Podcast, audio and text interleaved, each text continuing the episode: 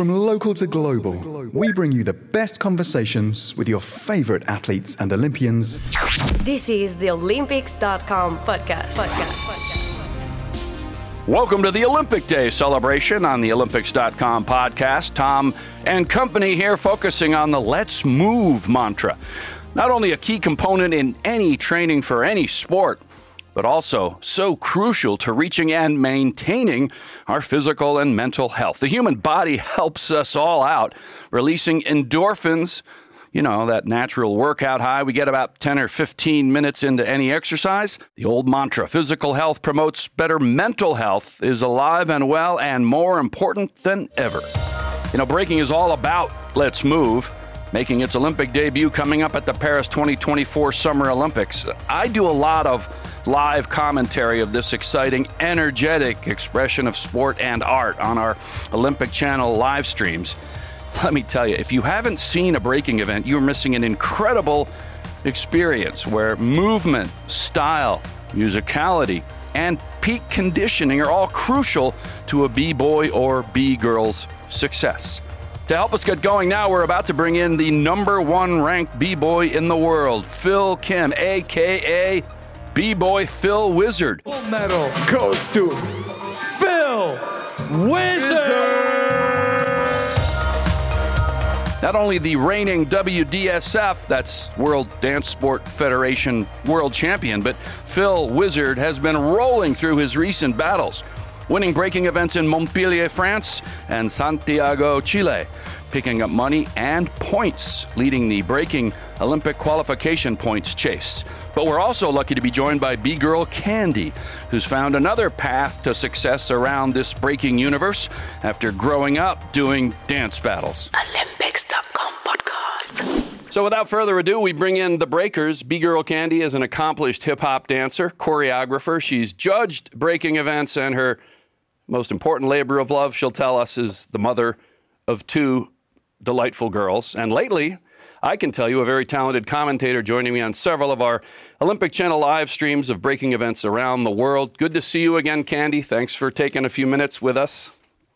Thank you for having me, Tom. As always, it's always great to be pairing up with you and learning so much within this uh, landscape of the Olympics and commentating. So it's been really awesome, and also to highlight uh, these amazing breakers. So Yeah. I'm happy to be. Here. And uh, he is royalty around the breaking world right now, reigning world champ, on fire with wins lately, and leads the uh, the Olympic qualifying points race uh, right now. Uh, Phil Kim, aka B Boy Phil Wizard. So cool to have you both with us to do this deep dive into this amazing new Olympic sport that has its roots on the streets of New York City. I love that. Uh, Phil, uh, again, thanks for taking a few minutes and uh, just informing us and educating all of us about uh, what's going on. And uh, just watching you has been a joy. So, my first question is you know, it's kind of obvious for, you know, it's out there.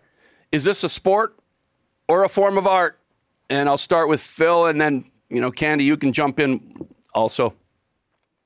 Uh, yeah. Well, first of all, thank you guys for having me. I'm excited to be here. Um, is it a sport versus art? This has kind of been a big debate for a long time. I feel like uh, all I can do is answer my kind of personal opinion. Um, for me, honestly, at the end of the day, it's just a label. Like for me, breaking is a culture. It's a part of hip hop culture. Um, I've always kind of pursued it and seen it as an art form, but it is it is extremely athletic, and I think the kind of debate on whether it's sport or art just kind of shows the diversity of breaking in itself that it can transcend those uh, different realms and it can kind of go through different uh, movements and, and different areas. Um, i don't think it really matters to be honest. Like for me it, at the end of the day it's a label. I've always seen it more first and foremost as a culture and an art form but the fact that it's getting into the sport realms just opens up more opportunities for a lot of breakers around the world. Um, there's prior to this um, obviously people have been doing this their entire lives and people uh, push hard to make a living off of this. And just going into the sport realm opens up different opportunities for a lot of people competitively.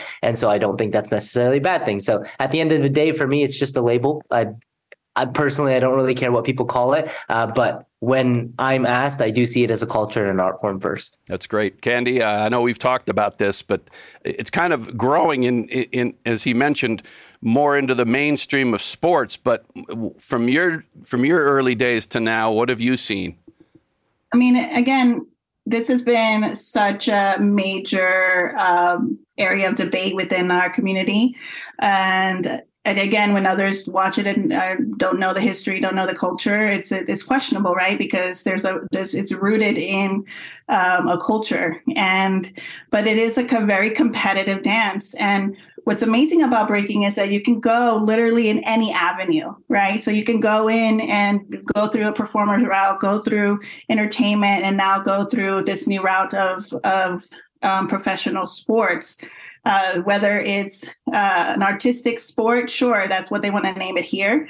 I think it's, um, again, there's space for everybody, there's enough for everybody. And it's grown into within the youth where it fits if it's a gap that's missing between um, where dance is mainly traditional European Eurocentric dances like ballet, um, and now it's fit this gap where this the competition allows um, that more athleticism, more um, organized, I would say, competitions to flourish. And again, creating more opportunity for jobs, for coaches, for judges, for um, you know, just management. So people can go in and say, I want to go and and learn how to produce an event, or I want to go and be a trainer for for specifically breakers. Um, I do a lot of uh, you know just uh, injury prevention. So now we have athletes right. that are also teachers that do injury prevention and are specific within our dance because it's needed. Mm-hmm. So, and I agree exactly um, how Phil feels because I think those that are rooted in the culture understand that. You know, they they understand that what you're really doing is you have an opportunity to express yourself on whatever platform and you'll do it regardless but why not pave a way where you can actually do what you love and make a living from it? I think that's this this opportunity with the Olympics is giving that to many people if yeah. they take it. Exactly. You know, and, and, and, the nature of, of any Olympic sport is it opens up a a whole new world for the, these young kids who are sitting down, you know, once every two years with the summer and winter to watch it, and all of a sudden they're like, "Hey, what's this?" So, in keeping with the Olympic Day Let's Move theme of the, the podcast, how have your thoughts changed about the Olympics over the years, Phil? From way back when you were a kid, you know. Um, you know what? To be completely honest, I never really watched the Olympics okay. growing up. um, I was never into sports. I like I loved breaking, and breaking was kind of like all I put my time into. I'm actually like a very uninteresting person, like outside of breaking, um, because like I grew up watching breaking. Breaking was my basketball, my football, like that equivalent for many people. I grew up, um, and I'm very fortunate now to be competing against the people I grew up watching. Hmm. You know, so this has kind of been my this is my everything, and so um, I can't really answer that question super well. I will say it has changed because now I am on the path to kind of going to the Olympics. So I do pay attention a lot more now of other athletes and mm-hmm. I am interested. Um, I've been watching a lot more like shows and documentaries and just seeing like how other uh, Olympic athletes, uh, their training process, the, the pressures that kind of come with that, uh, which we're starting to experience a little bit of. Um, so I am more genuinely curious about other athletes and other sports, um, kind of going into the Olympics and the whole process, you know, the whole process of how an Olympic day works, uh, how the qualification systems of different sports works. Yeah. Uh, but yeah, I never really grew up watching it, so um, it's hard for me to answer that question. That's cool. That's cool, Candy. I, um, I mean, again, this is what this is what we want is uh, young people to be interested in mm-hmm. this avenue again. Um, I grew up watching the Olympics. I played a lot of sports in high school uh, and and in middle school. Um, so track and field was one of my favorite things to watch. Uh, and again, for breaking to be an Olympic sport, if you would have told me that when I started breaking back in the day with my sisters, um, I, I, I, it wasn't something that that we can imagine, right. you know, um, because of the fact of how creative the dance is and how subjective it is to each person. And so seeing it now um, and the, the work it takes to to be on, you know, to be on this world stage, I do want to say though, as it is, you know, it does um, give people that don't know about our dance, it does give it more respect because of the Olympics. And I, I think that's what, because of the Olympic name and because of the high level and what it stands for, um, it allows, uh, you know, our artists and our dancers and our breakers um, an opportunity for even their families to appreciate them more for the years of work, you know, Yeah. the, the PhDs, I would say, in breaking yeah.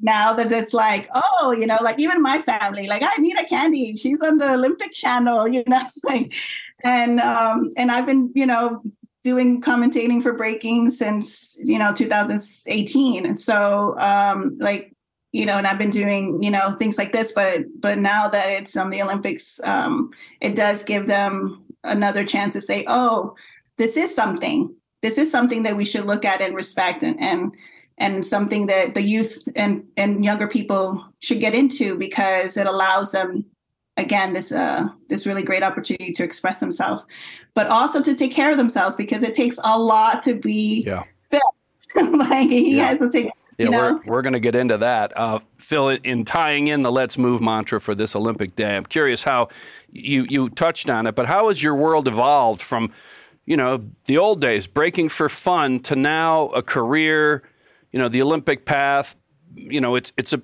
it's a job a little bit now, even though, you know, I can tell you love it when you're out there. But you gotta you gotta do battles through injuries. You know, you might not be feeling your best that day, but it's a job. How do you keep it fresh for yourself? Um, yeah, I mean, at the end of the day, like for me, honestly, first and foremost, it has always been about having fun. Like I love just breaking. Like I love doing this day in, day out. It doesn't mean that some days are hard. Um, but I think that's also just life. Like, I mean, I love living life, but you have bad days, right? Um, it has become more of a job definitely. Um, just in general and i've had to kind of adapt and learn certain things. There's a lot more media things that i have to do. There's a lot Hello. more uh, with sponsors a lot of sponsorship kind of commitments that i have to work through. Um, things that i'm not used to but honestly like i kind of love it all because it's different you know? Like i never thought i would be here with breaking honestly. Like when i was growing up as a kid and i started breaking i did it for fun. I did it as something just like a hobby to do. When i was able to start making a living off of it i was super excited and to see like where it's going now it's honestly just exciting for me. So like i take everything with kind of like a, a as a blessing. Sure. everything now is honestly just kind of a bonus for me. Like i i lived my life thinking that like i wouldn't be able to do much and to fact to to be kind of going on the olympic pathway the olympic platform and also besides that just like making a living off of breaking even prior to to kind of the olympic stuff i see all of this kind of as a bonus so i take everything i try not to take everything for granted again doesn't mean that there are days that i don't want to do this that there are days that are hard but like I show up every day and I just kind of do it. Um, and especially with breaking, like it's taught me so much. Breaking is literally like just the act of of showing up every day has taught me so much discipline, so much commitment, and the fact that y- there's going to be bad days, but you can find like the joy in every day. Like even if I have a really bad practice, I can find it, uh, something in there that's productive, something that's joyful, and I kind of take that mentality um, through all of this as well. That's a, an incredible uh, approach. And speaking of approaches, uh, the approach to fitness uh, has changed in preparation for the battles with the elite of the world. Uh, I, it, and I'm wondering if it if it's been um, major for you recently, or if you've had to do these, you know, just get your body in shape for years. Um, honestly, again, I think I was just lucky. Like prior to a lot of this, and and um, uh, I was working with a personal trainer prior to all of this Olympic stuff. Like before any of this started, I was I've always been into fitness. Like I never really grew up playing sports competitively or anything, but I was always a very active kid. Um, I started working out uh, probably like three or four years into my career of breaking. Um, and I've been consistently working out with the trainer since like 2016, 2017. Um, so before all of this started, I was working uh, with a personal trainer. I always took care of my body. I was really into conditioning. I was really, I, I was so, I, I was very obsessive with breaking and I still am. So I always looked at how can I extend my career for as long as possible. There are a lot of b-boys I looked up to, like uh, Hong Ten is an example, um, prior again to a a lot of this Olympic stuff, who's been competing at a high level for a very long time. And I kind of looked at that and wanted to replicate that. So honestly, a lot of it was just luck. Like everything kind of happened um, at a, great time for me. And even going into a, a, lot of the qualifications this year, yes, it's very demanding, but also honestly, it hasn't been as demanding as uh, some of the years I've had in the past. Like I'm really bad at saying no to opportunities. So I've said yes to a lot of things. And so I've been competing like week in, week out for the last few years. So um, I'm kind of, I feel like my body's just kind of used to this. Yeah, you're good to go. And Candy, you have seen it from, from your eyes. Uh, for more years. Has it changed from your perspective with the way you see, you know, the top b boys and b girls in the world now? Yeah, I mean, I just have to tell you, like Phil is like an anomaly. You know, like he has every time you see him, he has a great attitude, and I'm just curious, like, where does that come from? You know, because your mindset to be young, to go in and say it, it's very much of a mindset that I had with the professional athletes within other sports that I've had, and mainly my background is like um, within sports therapy with basketball players. So I've worked with with all the best, and I see the same mindset in that sense of looking for the gratitude in each situation, moving forward, and and just feeling lucky for the opportunity. But where where does that get? Because I mean, you started young, right? Eleven. Like yes, where yeah, yeah, where do you where does where does that how is that nurtured? You know because there's parents out there that'll be listening that they're looking at their little b-boy and b-girl olympian you know? And and and i'm just wondering you know where does that come from? Um i don't know. I think honestly like I, I just i truly do feel grateful. Like i don't and and being completely honest, like I never thought I'd really do much with my life. Like, um, and I grew up like watching superheroes, watching anime, and I truly feel like I'm kind of living that life, and I just really am grateful for that. Um, and again, like I grew up watching the people that I compete against now. Like I grew up watching Victor, I grew up watching Menno, like the people that I looked up to that were kind of my LeBron James, like. Mm-hmm I get to compete with them now. I get to hang out with them. They're like good friends of mine now. And so I truly just kind of am happy to be where I am. Again, that doesn't mean that like I complain sometimes, doesn't mean that there are bad days. There are days that I don't want to do this, but I think I can kind of zoom out and and recognize for the most part that life is really good and and I'm very lucky to do what I do and to make a living off of what I do. Um, and I would not be wanting to do anything else in the world. So I think I just try to think about that even on the bad days. And um, I think now there's been a lot of pressure with the Olympic platform and and kind of the road to get there and qualifications. But again, I kind of see everything as a bonus. I'm very fortunate to be in the position that I'm in. But before all of this, I told myself, if I lose, I lose. If I win, I win. I don't really care. And I think that's honestly the mentality that's kind of helped me uh, to perform well is because I do better when there's less pressure. And so I try not to put like pressure on myself at all. That's one of the keys there. Uh, how, how do you project? you know your sort of uh, persona of you know just having fun and always finding a way to work out it's always been a part of your life but how do you project that onto fans or younger people in this world that so desperately need to move a muscle, change a thought, be, you know, f- physically motivated, which creates better mental health. You know, what's your what's your mantra to them? Um, honestly, like do it for the love. As simple as it sounds, is like if you're not really enjoying it, I would say take a step back a little bit or find ways to enjoy it. Like again, doesn't mean that it's not hard that um, there's always a struggle, um, but you can find the joy in everything. I think I yeah. really think it's just a mentality thing. Like uh, there's a positive uh, outlook on on kind of any view on life, and the, honestly, the way I look at it, my life is quite easy in comparison to a lot of people in the world, and so I just kind of take everything as a blessing.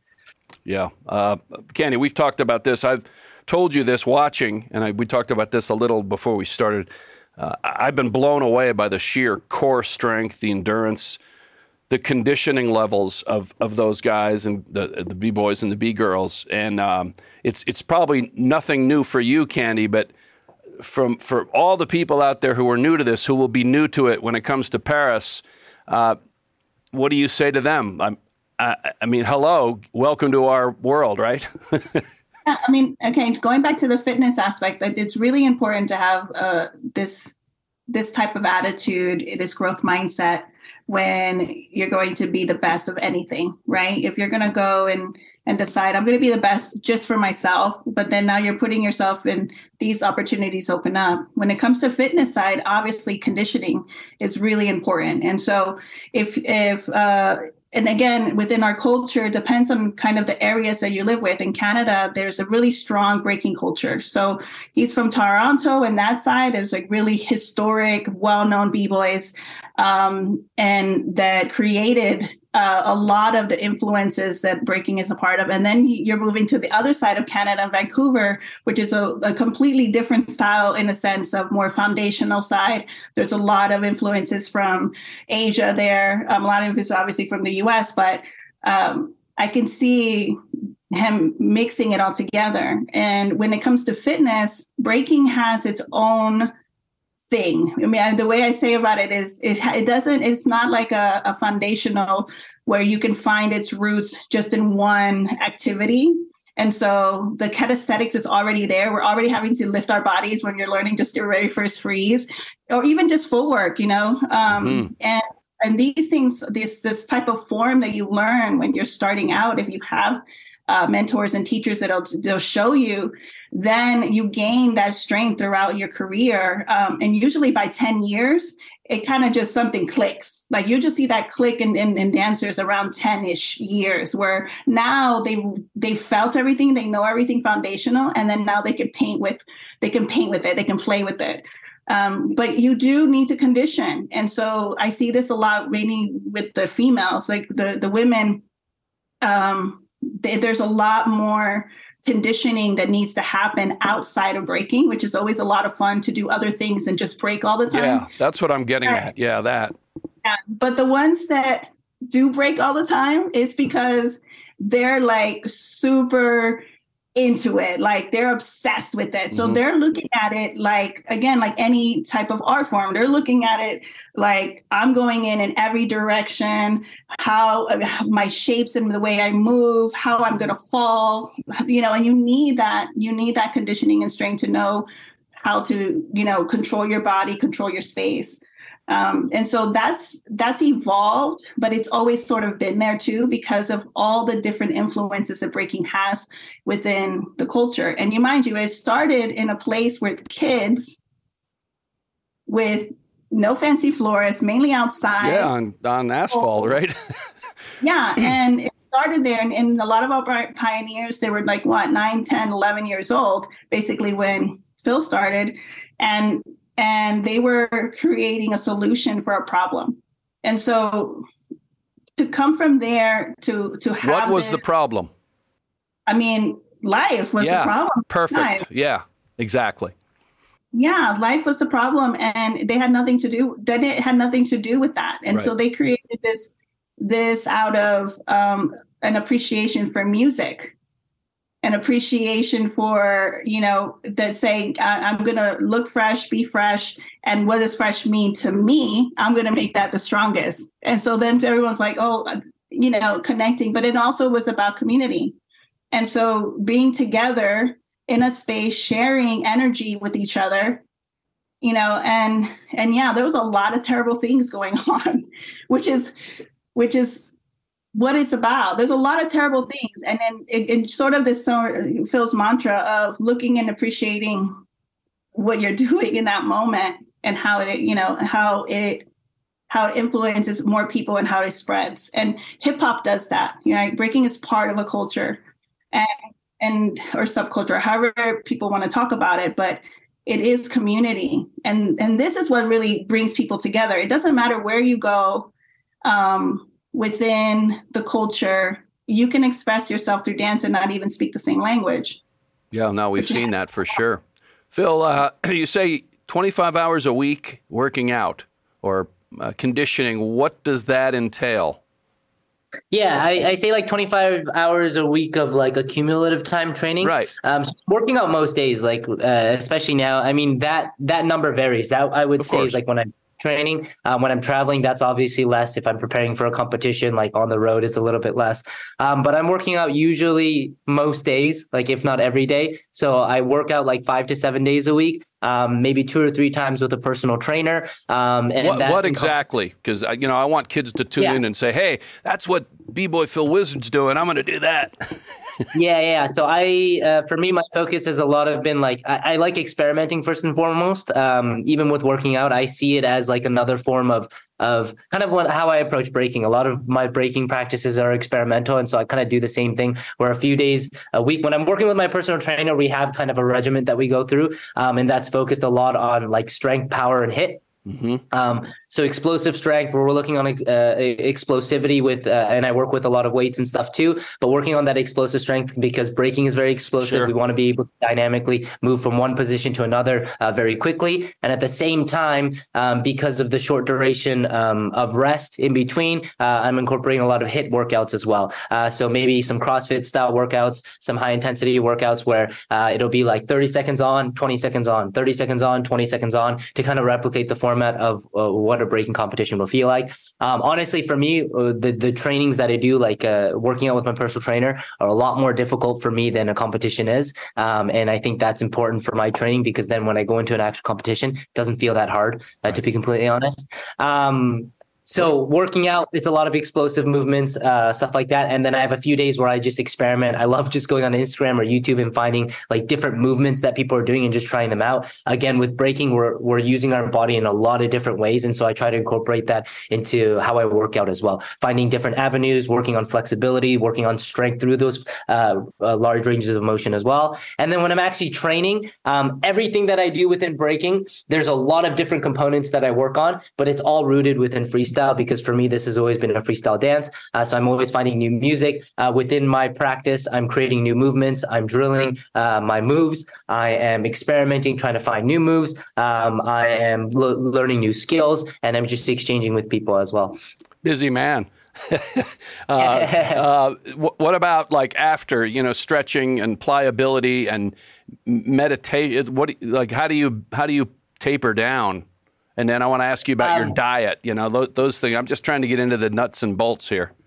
Yeah, for sure, uh, hundred percent. I think like um, uh, over the last, I would say like year and a half, I learned like my job as an athlete is to uh, uh, definitely take care of myself mentally and physically as much as possible. That's kind of like your role, mm-hmm. you know. So mentally, for me, it's like oftentimes when I'm uh, on the road, like for example, social media is kind of part of my job. It's part of what I have to do. When I'm at home, like I don't have Instagram on uh, on my phone um, because that honestly is like a huge uh, mental kind of uh, uh, detox for me uh, where I'm not comparing myself to other people, where I'm not seeing what other people are doing, and I kind of just focus in on my life. Amen. Um, definitely, most mornings I'm doing meditation. Um, I do a lot of cold showers. So the moment I wake up, I do cold showers. Usually after training, if I have the opportunities, I'll hit the sauna, I'll hit another cold bath, stuff like that. I'm kind of stretching throughout the day. Um, and I'm also just like constantly kind of thinking of breaking. Um, I think mental training is a huge thing. So even when I'm not on the floor, even when I'm not at training, training, even when I'm not working out, I'm kind of always thinking about breaking. I'm thinking of new moves,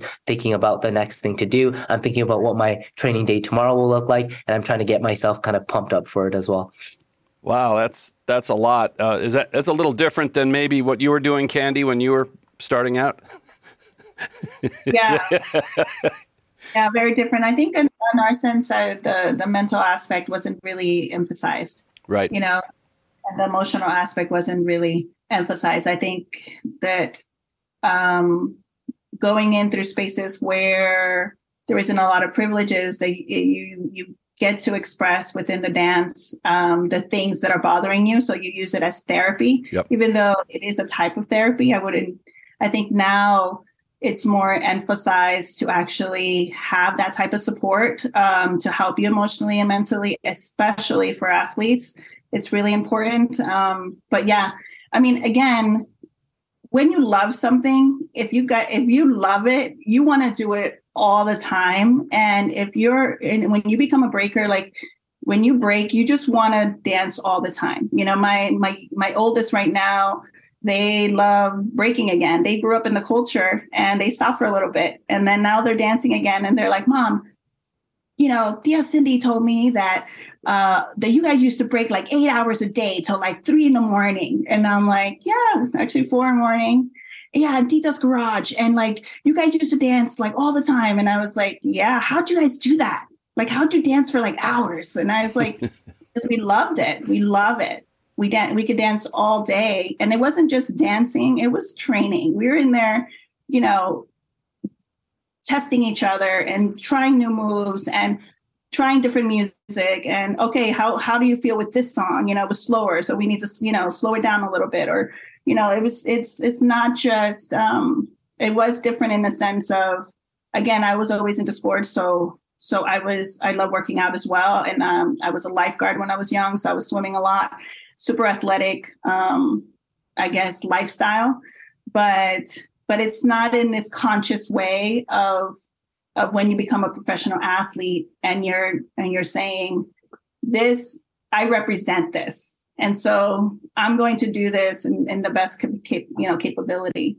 Obviously right now I'm not a professional athlete anymore, and uh, and I was always there as a supporting role um, throughout the years. I think the the B girls have such an opportunity with the Olympic pathway um, to to again there's there's there's gaps to be filled there. And um, and and again this is why when i'm listening to phil that that he is a champion in that way in the way that he approaches the dance to release himself of the pressure. And you can see that when when you when you're dancing. Like you can see that when when you dance and, and when you're when you're battling. And i've seen you battle on different platforms right? As, and as an audience member just like as a fan too of of the culture um when someone like that is just being themselves and is so present in the moment and because the training shows that they can improvise anything. And I think this is why you're you're a champion and why it doesn't matter what the judging system is, because you're just so authentically you in there. And whether you're an artist or an athlete or whatever, that's what you want to just be as a person. You know, there's people out there that's hard to just be themselves. And when you're out there and you're smiling and you're going around for round, and it's like a tough, it's a tough game you guys are playing out there because again, you show up and you're like, all right, what am I going to do today? You know, what song is going to play? Who's the DJ going to be? You know, who's the host going to be? What the crowd's going to be like? Like, there's so many factors that have you have no control over, and yet you still have to go out there high level and be you. And um, and that's hard. That's hard. Like really hard to do. I didn't. I don't think that yeah i don't i mean you have to prepare like that to to be a champion in this in this in whatever landscapes mind you even within the olympics is a great opportunity but breaking has always had these high level events and it's just so great that now it's being exposed to the world and and yeah in my time again we grow to there right um and and i think yeah the the training physically but also emotionally mentally i think it's even even more important. That's for um, sure. I just want to add to that, like what you said earlier on. I think, like for me too, it's, it is a lifestyle thing. Like, I, I this isn't just a job for me. I don't like kind of, kind of clock in and clock out. You know, like I'm constantly kind of working on myself mentally and physically, and I think that's kind of the approach. At least what works for me. The things everyone everyone has their own approach. Everyone it works differently for everyone. But for me, it's like I don't really clock out ever. I'm always thinking about it mentally, physically, always trying to work on myself and kind of beyond. And I think like that's kind of what works for me. And so I see even competition just as like another challenge as another way to work on myself. How can I get better, um, even if I don't win, kind of thing. Um, but thank you. That's very kind of you. I appreciate the words. It's very nice. while we're talking culture, um, excuse me. Uh, uh, while we're talking culture, it seems to me like like the crew and the events culture is very positive. You know, I've noticed like there's a little bit of gamesmanship in, in the battles, but there is a battle mindset certainly. But it seems to be based in mutual respect and passion for the sport. I would expect, you know, when, I first came in, I'm, you know, I'm new to this the last year or so. I thought there would be a lot more sort of uh, not anger, but you know, confrontational kind of stuff. And I see it a little bit, but it's not real. You know, it doesn't seem real. Uh, yeah, it used to be. I think it's just a lot has changed. Like I think the culture was very different, or the the competition kind of approach uh, has changed over the years. Um, I think honestly, um, and this is before my time. I think Candy could probably speak better uh, than me on this. But you know, people actually got in real fights. People would start fighting when they were competing back in the day. But um, that was again kind of before my time. Since I started breaking, and I think a lot has changed. But I think people have just kind of gotten friendlier in general um, overall. And I think people just recognize now that like uh, you don't really have to be mean to each other. Like uh, at the end of the day, it's just a competition that that that life moves on. That um, it's not that serious. At least that's the way I look at it. But definitely, it has changed because it used to be different. I've heard a lot of stories uh, of people telling me that it was different. That people would get into fights. That the aggression was real. That um, that that uh, a lot of the stuff that people do on the floor, they don't leave on the floor. They take it out. right. Well, it was. Uh, but I think that has changed. Yeah, it was on the streets, right? Ken? I mean, of course, it's going to yeah. be, you know. I mean, that's how you settle things back in the day. But again, I think probably going into the early mid 2000s, things started changing. Um, pretty much because people started getting older, right? They're they're maturing and so they're becoming you know they're they're now it's becoming a source of income and so also um, the best are now forming together to work together to either perform shows or to battle together to do sponsorships. So there's different roles that are coming up where it, it, it you can't behave that way anymore you know? When you're young and you're the aggression is real. One thing is that because the oppression is real. So the aggression and the attitude is real right? And you'll see it now differently, right? And in um, in different events where you you feel and we call it passion when we're commentating, but you can see it, yes, uh, you can see the aggression and the hurt and the and the um, and just the the emotions that is being bottled up that is coming and now pro- it should be projected to the floor, but now it's your opponent because you know the event it's a battle yep. and in a battle there has to be a winner. And so normally you know that the other person you have to defeat them and that there, there's that aggression. Um i think the aggression now comes out in different ways uh but but yeah it's not as dangerous as it used to be mm-hmm. which is better which is why it's more available to the youth. Um but it, yeah i mean i'm from florida. It was um I, and, and mind you I, I've part of a female crew. So my mom did not want us in those places. and, well, and it, then it was like, you know, what what are you girls doing? Um, but we were all together, unified, uh, rolling up into a place, and we stayed together. But it wasn't always um, also that that safety. It, it, wasn't known that you weren't safe either. It was kind of kind of weird. Like mm-hmm. it wasn't really safe, but somehow you felt safety within the community. Um, right. But yeah, I think it depends on what area you are, you will, and also the staging of the event. So how the person is producing the event. Sure, right. Whether you're going to have that energy to pro- to provide that sort of like closed in energy, you'll see that there's a little bit more of that that passion. but but yeah, no, the the beef was real. Um, it got settled in different ways, mm-hmm. and it, it, it lingered but yeah. you know what? It also motivated people. It motivated people to say, I'm going to go to the next event and basically beat this person with his own moves, or I'm going to travel. I'm going to get myself there um, because technology technology has really changed that. Mm-hmm. It's changed the access to you being able to see the best at a click of a button. You don't have to travel to the person's city to see them anymore. Uh, and the exchange too, right? You learning from your favorite dancers or your favorite uh, breakers. So, yeah, I think I answered your question. Yeah, no, that was great. yeah, no, it took me right into it. Uh, talking about uh, the crew, and I've come to learn that you guys love it when what whatever it is you love it when the when the crowd is right there it's it's got to be I know you've you've you've battled in some some venues we've done live streams from that are a little bit distant. But isn't it, how much more fun is it for you to have the people packed in right there, whether they're your crew or the other crew, or, you, you know, you want human beings and energy, right?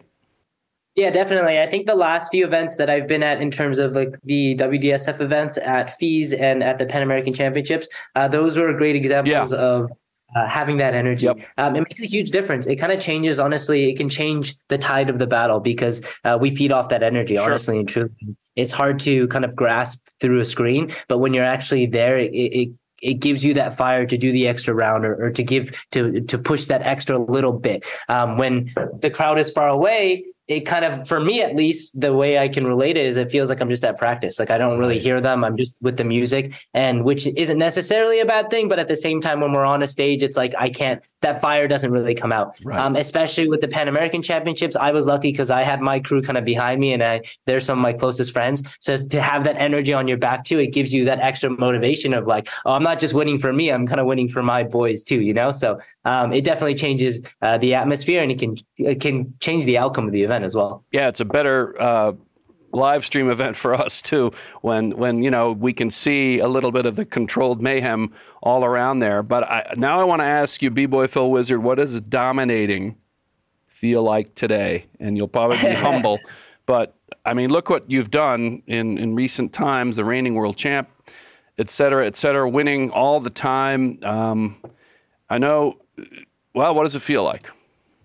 Um, honestly like I, I truly do not see it that way like the again the people that i compete with and against are the people that i've looked up to like my entire life mm. i don't see it as dominating and i think within breaking the thing is like i could win and I have been winning fortunately for the last little bit, but I could lose tomorrow. Like, you know, it's always a toss of a coin. You never know. You show up one day, someone can beat you. And so I take that mentality of like, right. I'm going to lose tomorrow eventually. Like, I'm going to lose one of these days. I'm just going to keep trying to do my best. I'll ride this for as long as I can. Hopefully, I keep winning. But if I lose, I'll lose. Um, but honestly and truly, I don't do this to win. Like, I do this because I love what I do. Um, my goal was never to be I wanted to be the best, but my goal was never to be like, I want to win everything. My goal was to sustain myself and to be able to do this for as long as I can. Um, and I'm fortunate enough to be doing that. I'm going to keep doing that. Uh, but I truly don't see it as like, I'm number one, I'm dominating. Honestly, like when I saw my ranking list and I saw number one, I was like, really? Like I'm number one? That's kind of like surprising to me, to be completely honest. Right. Um, but it feels so good. I, I truly don't feel, right? Yeah, of course. it, it feels good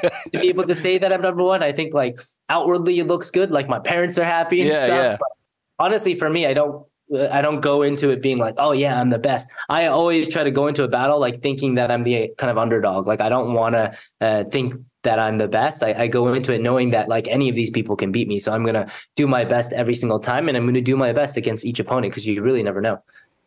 Yeah, that's the strategy of a, a champion. I mean, again, for sure, because you're looking at it, it's important in all aspects. In any sport that you do, do you have an attitude like that? And I, I think it's an, and this is why I'm glad that you're on a platform like this, Phil, because a lot of people are not like that within our dance, you know, and they put so much pressure on themselves, especially the young, the young elite kids.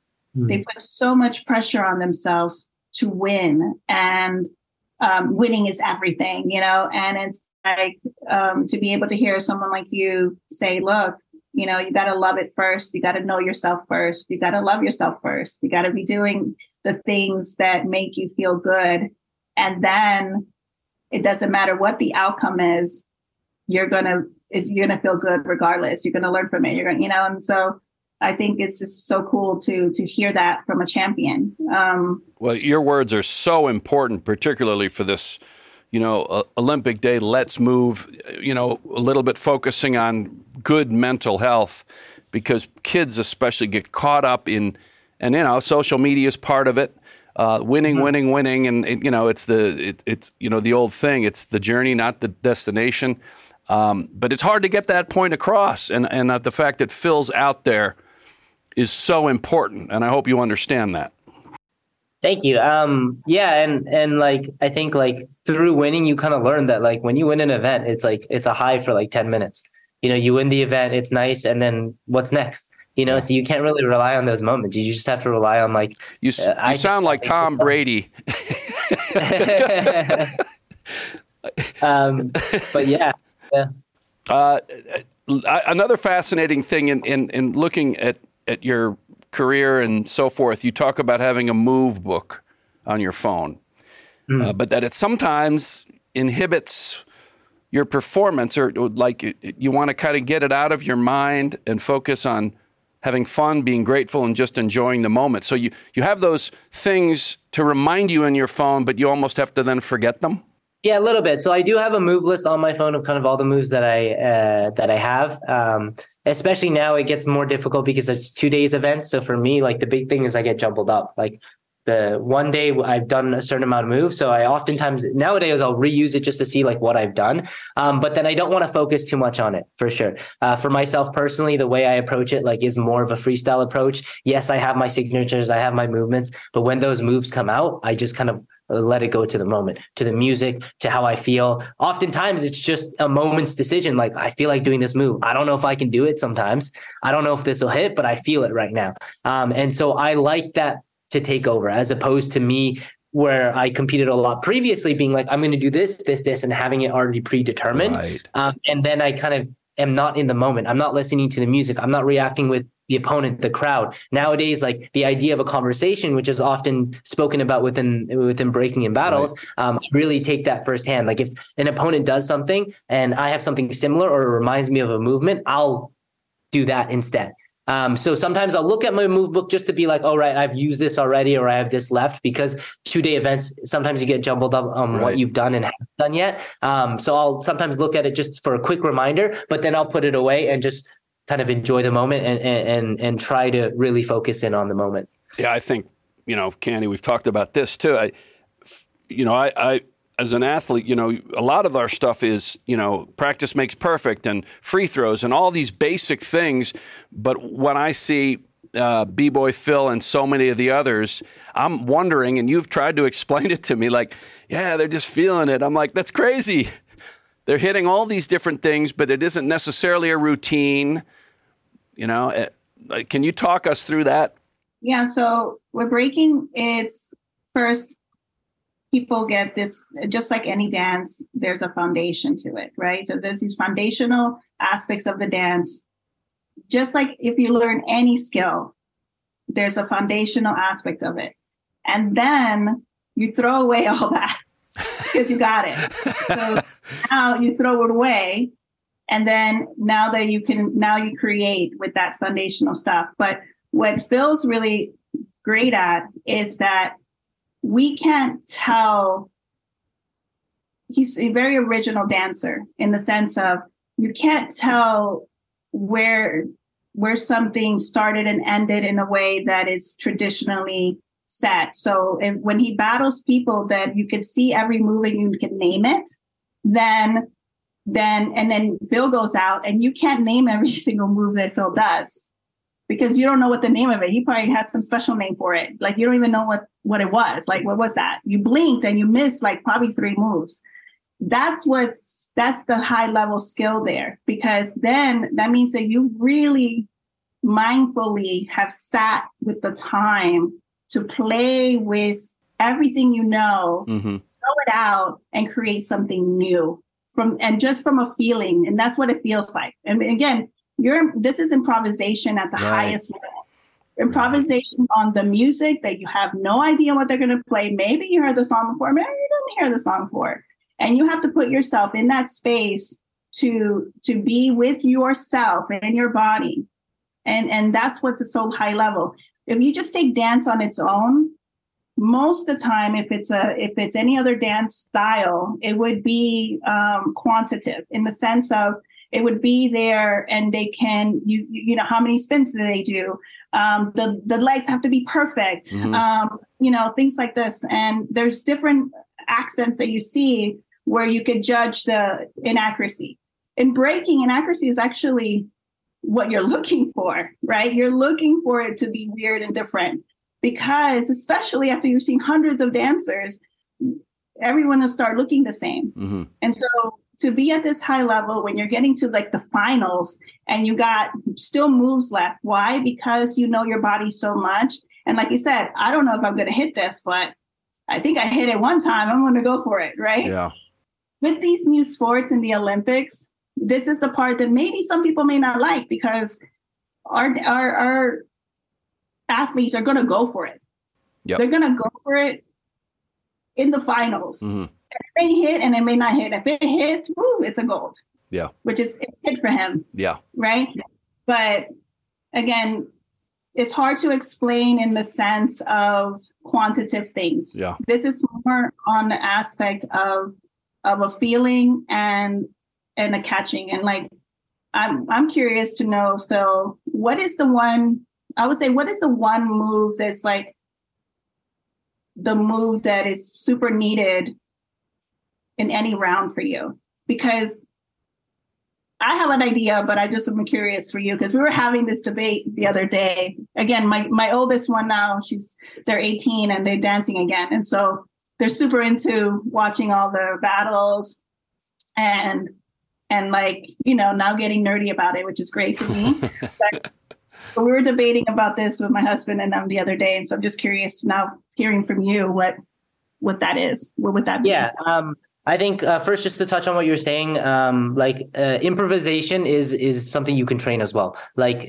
uh, um, it is a skill that you can hone, and I think for me, that's something that I've wanted to do, and what I've uh, why I feel like I have been performing well as well is not just in training, but in competition. I'm constantly trying to hone it you know and and so i'm building up that experience over time. Uh, for me just to answer your question i do have like a little bit of a formula still. Um, for me the biggest thing is i usually have an entrance move. So the way i start around um, every time it's always different but i usually have something to start with. And i usually have like it's either something to start with or i have like uh, what I call like a key point in my round, like just something that I really want to do. And it's not, it's oftentimes just, again, it's in that moment being like, I really want to do this move. Um, I don't know when I want to do it. Sometimes it's at the beginning, sometimes it's in the middle, sometimes it's at the end, but I use that as like a key point in my head of like, okay, this is the move I want to go. I don't know yet the pathway to get there. So I will improvise that part. I'll listen to the music. I'll kind of feel my body, see what my body's feeling in that moment, but I'll eventually get to that key point, that one move that I want to hit going to that move at uh, throughout that journey of getting to that one move, though, I'll hit a bunch of different moves because it'll just happen naturally. In that moment, the way my body is, I'm like, oh, I can hit this shape or like this feels very natural. And then eventually I'll get to this key point and then I'll kind of phase my way out of it. But there's not necessarily like yeah, my formula is really just having like one move that I have in my head that I want to do. And then during that, I will hit a bunch of different moves as well. But I train that. Again, when I'm at training, that's the way I think too. When I'm going out and I'm practicing, I'm like, okay, I have this one move in mind. But I know even though that this is the key point, that I still want to hit maybe three to five moves. And so I just know throughout that I'm going to be doing that, but I have this key kind of movement in mind. That's crazy. Uh, Candy's taught me also, uh, well, a lot, as she knows, but um, that it's a conversation. Okay. I've gotten used to that. How much of mm-hmm. your conversation are you playing off what the battle is dictating from your opponent? Because uh, I know in the beginning, you know, you might, well, whatever you do, you might be a reaction.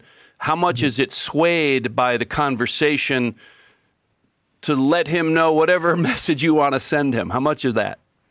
Uh, for me, a lot of it, uh, especially nowadays, recently, like um, I think you can like the idea of a conversation too is different to each person. For yep. me, uh, what uh, how I view a conversation in, in, the context of a battle is like when an opponent does something and I have something similar, or I know that I've done that before or tried it before, I can do it, or I can do it and add to it. And sometimes it's just in the moment. Sometimes I'll see something, and I remember this happening in the Pan American Championships uh, against Victor. Victor um, did uh, I don't know what people call it. For me, I just call it dead man's. It's kind of like flares with the legs closed. He did that to an air flare, and I have have a, a move where I do that to the 90. Um, so I knew he he did that move, and I knew I I have a version of that, right? And so I know I'm going to play off of that. He's I, I'm showing the judges, I'm showing the crowd that he can do this. I can do it too, and I can do it my way, a little bit differently, and mm-hmm. hopefully better. Uh, so for me, that's where the conversation comes in. Is showing that I can kind of respond to what the opponent is doing, and it's not just pre-rehearsed. I'm not just going out and doing my thing, but I'm responding to what the opponent is doing as well.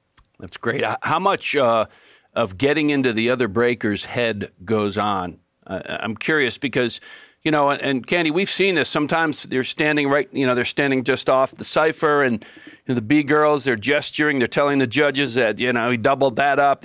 she's already done this or done that. How much are you? I, I know I, I can tell from watching you, Phil, that you're not really trying to intimidate, but I'm wondering in general, uh, you know, are the is, does that happen? Hundred percent. I think eh, a lot of people approach it that way. They will kind of talk to the opponent yeah. "You already did that," or stuff like that to get into their head. Because I think it can totally psych a person out if they start second guessing themselves while they're dancing because then they're losing their focus, right? If you're trying to focus in on the music, there's already so many aspects you have to focus in on. Yeah. Uh, your movements, uh, the music. Can I react to the opponent? How can I uh, attach my music, uh, my movements to the music? Now, if you have the opponent kind of starting to try and talk to you and psych you out, it's another thing that jumbles up your head. So I think it definitely is a factor. It's not something I particularly like to play in because for me, um, I just honestly I love breaking. So when I see something cool, I'm going to give kind of props to. Sure. I'm going to give more respects to the opponent. Um, so I don't really dabble really in that, and I try to focus on my own thing. But I do think it's something that plays a role. Have you sure. had? To, I've been distracted by it too. Yeah, I was going to ask you. As you've gotten better, have you found a way, a solution to that? Because maybe when you were just getting into it. Uh, it, it, the battles and, and professionally, maybe you could tell it got to you, and then you had to work on that. Hundred percent. I think it definitely got to me a lot earlier, like earlier in my career. But Right. I think um, experience is kind of key here. I've competed a lot, um, and I've competed a lot frequently over the last few years, and so I think I just am a lot more comfortable on the floor. So I'm a lot more comfortable. It feels kind of like home to me. And so when people start talking, I'm calm enough that I can just register what they're saying and just kind of laugh it off. Um, or I'll play with it. If they say two times, I'll be like, okay, cool. I'll do it again. I'll do it another time just to like play with them or something, you know? Um, but that comes from experience for me. It comes with becoming comfortable and it took a long time. I, I still get nervous, but before it used to be like a crippling anxiety when I competed. And it took a very long time for me to start getting very comfortable enough where I feel like almost like you're on my turf, like wherever I am. It, it doesn't matter where we are in the world, but the floor when we're competing feels home like home to me. So I'm very comfortable Yeah, there. that's your world. Candy, uh, what's it been like in the process of, of, and I'm really proud of you because I worked with you, I've worked with you, you know, a, a- a month or so ago, and your growth has been incredible. Uh, what's the process of reinventing or fine tuning your communication skills to become an outstanding breaking analyst and commentator? What's that? That's what's that been like? I can tell you really enjoy it because you put in the time, and I love that. Oh, thanks. I mean, you know, honestly, we I started commentating on my sofa watching red uh, the the BC One events, and um, with my with my homegirl Susie, we used to sit, get pastries, and watch, and just like live vicariously through everybody.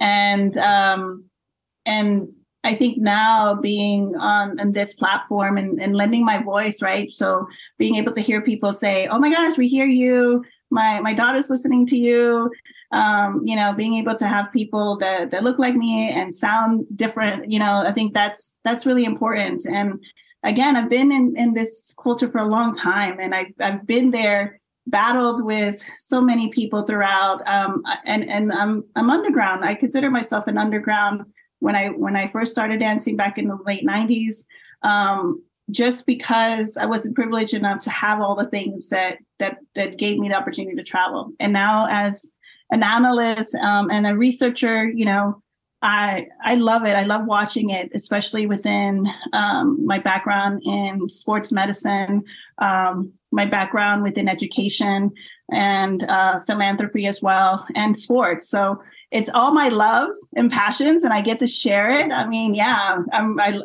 just like Phil says when you love something that you're doing, it, it's just it's just fun to to be there and be a part of it. I was at first really nervous, and when I got the call and was like, "Hey, we recommended you for this," I was like, "Where?" I'm just chilling in Switzerland with my kids, like I'm gardening, like I dance on my own, you know, with my three year old, like what what was going on? And they're like, "No, I think you'll be perfect." And and I'm really grateful for that because it wasn't like I was putting myself out there to do that. I, uh, these opportunities to show up, and I'm like, oh, Right. great, I'm ready for it. Um, and and why not? It took me a little bit of confidence to say, yeah, I could do that. And now that I've been working, you've been so so nice, and I've been learning so much through it. I mean, last week we did. Just now, I, I did it by myself, and It's simple. Uh, See, it's not hard. yeah, right. Who needs me? and what's fun what's fun is um one is being able to share the culture with people and so people can understand what they're seeing secondly being able to within the broad you know the broadcast aspect our culture and dance we look at things differently so being able to say hey we would rather not talk during the battles you know Yeah. Want to hear the music Yeah. i want people to hear music. Exactly. um, being able to to hear the complaints before and it's not just one broadcast like the, most of the time when there's commentating and then being able to to pe- feel like the audience is feeling heard when we did that. Hmm and that was for me a win. And then also sharing um what it little pieces because we're, we're it's a lot it's really um complex high level dancing so to to put it in one or Yeah. two sentences and then be excited about it and also try not to be biased so these are all different things that you have to practice Yeah. and you know tom i have like what how many I know. I notes? saw those. yeah. I, and and also, Phil, you should know she's gotten used to having people talk in her ear. I'm used Yeah, to no, it. I imagine commentating is a very difficult thing to do. like you said, I, there's it's a lot different. of aspects. It's different. yeah the preparation um i have you know my my husband helps me a lot because um again, there's there's different things you go through and you have to prepare mentally, but it's been really great to be given an opportunity to to have the Olympics open up a space for a female sports yep. commentator, you know? Yeah. Um, and then and then I'm a B girl. So I'm like, bing, bing, you know, like, okay, I showed up, I'm doing it. I'm gonna get better each time. Um, but I do I do understand this this um I do understand breakers and I do understand what's going on um and what what should be seen. And and thankfully um I'm grateful that I can and keep it in, in a space where there's a lot going on and yep. we have we have to share the most positive things yeah. that are that we, we, see. You've done a great job of just limiting, you know, talking less. It's it's hard to say what you want to say in a short period of time because then it, you're moving on, and you've done a great job of of expressing yourself clearly and you know and concisely, which is is crucial. Uh, familiar question, had to ask it, Philip Kim. So, how do you arrive at the? I know, but people want to hear you tell the story of the nickname B Boy Phil Wizard. Uh, yeah, my name just derives from my original crew. Um, so when I started, uh, my very first crew, my local crew uh, that were just kind of with my friends, was called the Wizards Crew. Um, and then uh, my name, like people would just announce me Phil from the Wizards crew, and eventually just kind of got natural, naturally shortened to Phil Wizard. Um, I think honestly, like a lot of people, I actually don't really like my name that much, but it's kind of my but, identity. But so it, I've come to live with it. You're a bit of a wizard, whether you want to like that or not. That. yeah, and a lot of people kind of associate me with that word and stuff now too. So I, am coming to enjoy it and like okay. it. Um, but it's definitely something that happened naturally, which I do like about that. It's not something that I just was like, oh, this is cool. I'm going to use this as my name. It it it is a uh, it pays homage to how I started, and Perfect. I think that's important for me. It's not a crew that I represent now, and that crew's disbanded, um, but it still kind of reminds me of of how I started. So it's important for me to have that. Yeah, it has a good ring to it. All right, we're winding down here. This is this is a, another really interesting one for me. Looking ahead to Paris, 2024. Who whoever thought that you know that would be part of a b boy or b girl's path. But how will breaking change the Olympics? And then how will the Olympics change breaking? And you're both, you know, this is a conversation. This has been great. Uh, yeah, I mean, I think for for for breakers, again, it's opportunity. It's an opportunity to showcase what we do on um, a platform that we typically don't have access to. Um, on something that had, like Candy mentioned before, that has oftentimes like worldwide recognition. Uh, breaking is still honestly a very niche community. It's mm-hmm. a very small community and culture, yeah. um, and so it gives it that uh, that that recognition that often um, that is not typically associated with it. When you say something is in the Olympics, immediately people recognize that. So I think that's what breaking gets from the Olympics. I think uh, on the other side, um, honestly, I think the Olympics is lucky to have breaking because it's like I honestly don't feel like people have, have asked me this. Like, what do you say to the naysayers? What do you say to the people that are saying that breaking shouldn't be in the Olympics? It's not a real sport. I just say wait and watch. Like, I think people will recognize how exciting it is, uh, the energy that comes from it, the atmosphere, uh, the love, and the different uh, approach than all the other sports. Like I think breaking has an energy um, that is rooted again in hip hop culture that hip hop brings to the world, not just within breaking, but the other aspects and the other elements um, that is kind of untouched within that realm. So I think it's going to bring something new and exciting. And I think obviously um, on like the Olympic strategy or whatever, it brings youth. It brings yeah. the youthfulness because there's a lot of young and youthful energy that'll come from it. Um, and another benefit, at least for us, and I think just a, a kind of a mutual benefit um, is the growth with of breaking. Um, I think there will be a lot of people, especially kids, that will see breaking that have never seen breaking that have never uh, witnessed breaking before. So that will open up uh, for the Olympics as well as for the breakers to sure. to, to expand our community and culture more, but to bring new viewership uh, for the Olympic platform yeah. as well. And I think that's what the IOC's tried to do with you know going urban, going young, going yeah, li- totally. lifestyle. I mean, and, and, different stuff. Yeah. Yeah. Uh, Candy, your thoughts about that?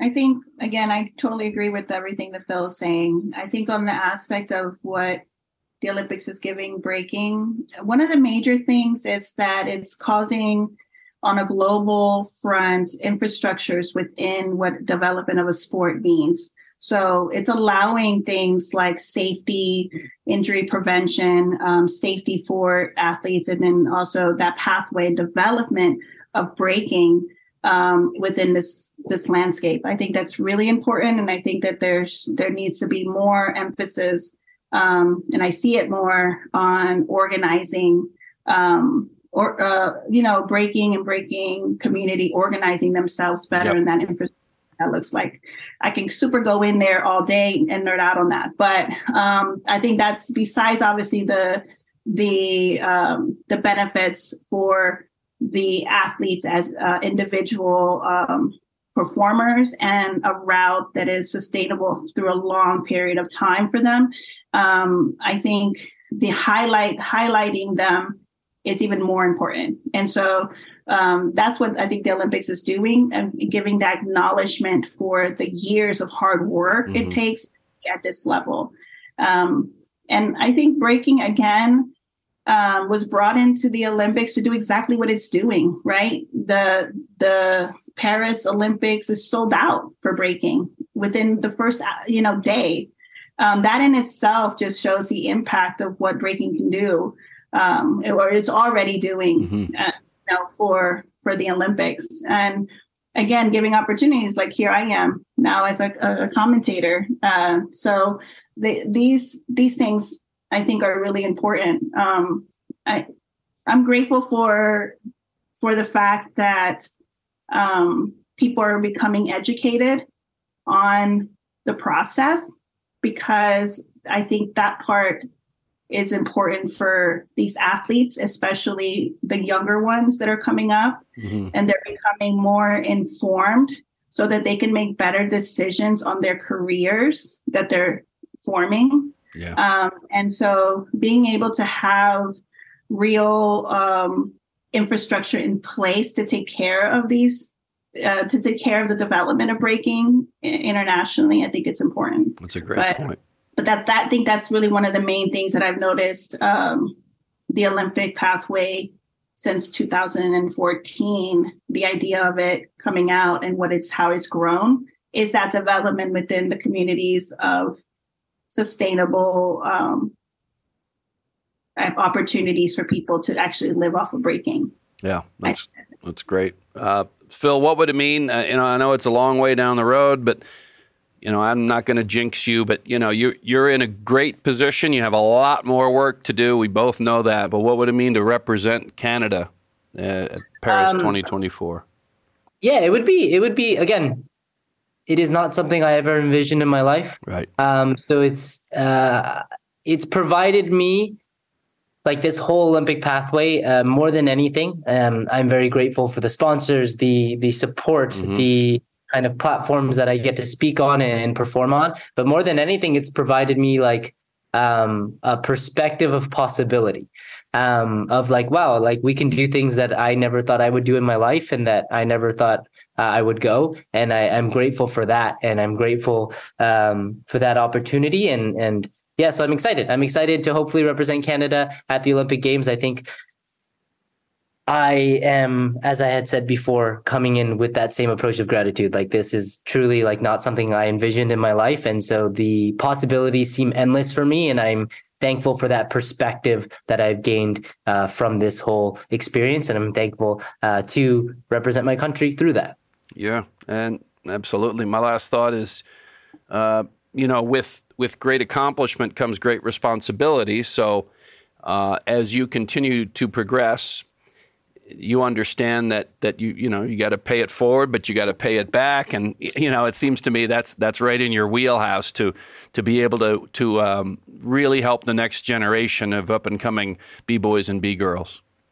Hmm definitely. I think, uh, like anything, we do have to do that. Uh, uh, I am very fortunate again to be in the position that I am. I am uh, uh, uh, benefiting a lot from these opportunities, and I definitely hope to pay that forward um, uh, after the Olympics and and beyond. Awesome. Uh, Candy, final thought. I, I, if I've missed anything, you know, you always, and she does a great job if I miss something or she's not afraid to correct me, which I like. Thanks.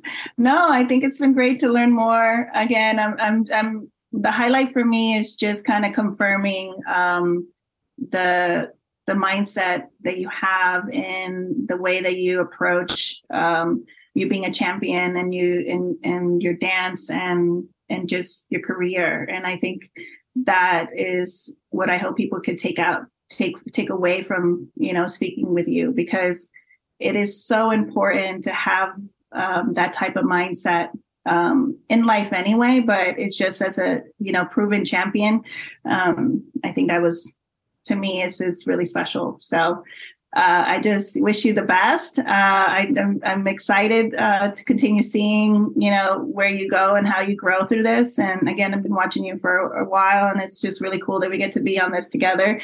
Again, unexpected things, unknown things that bring you to all these possibilities. So I totally believe in that. Um, and and when you're ready for the opportunity, you know, it's there for you. Um, you know, luck is that, you know, preparation meets opportunity. So uh, here we are um, on the Olympic podcast talking about breaking in the Olympics. It's great. yeah, it's been a blast for me, certainly. I mentioned in the beginning and uh, totally appreciate. Uh, both of you taking some time. I think we really hit the let's move, which was important, and the Olympic Day celebration to keep that uppermost in our minds for, for all the people out there. Um, B Boy Phil Wizard and B Girl Candy, thank you so much. We look forward. I'll see you soon, Candy and Phil. I'll be watching you, and uh, you have a new fan. I'm totally, I'm totally bought in now. I didn't know what this was a year and a half, two years ago. I'm all in. awesome. I appreciate it. thank you guys for having me. I really appreciate it. Okay, great. This is the Olympics.com podcast. podcast. podcast. podcast. So there you have it. Everything you wanted to know, needed to know about this growing sport, combining peak athleticism and artistic self expression. The world will get a crash course coming up next year at the Paris 2024 Olympics. Remember, 32 total spots available for breaking's debut in Paris. Total gender equality 16 B boys, 16 B girls. Two already grabbed at the African Breaking Championships, but so much left to be decided in the cipher in many competitions in many countries. Much more on breaking just a click away here on Olympics.com.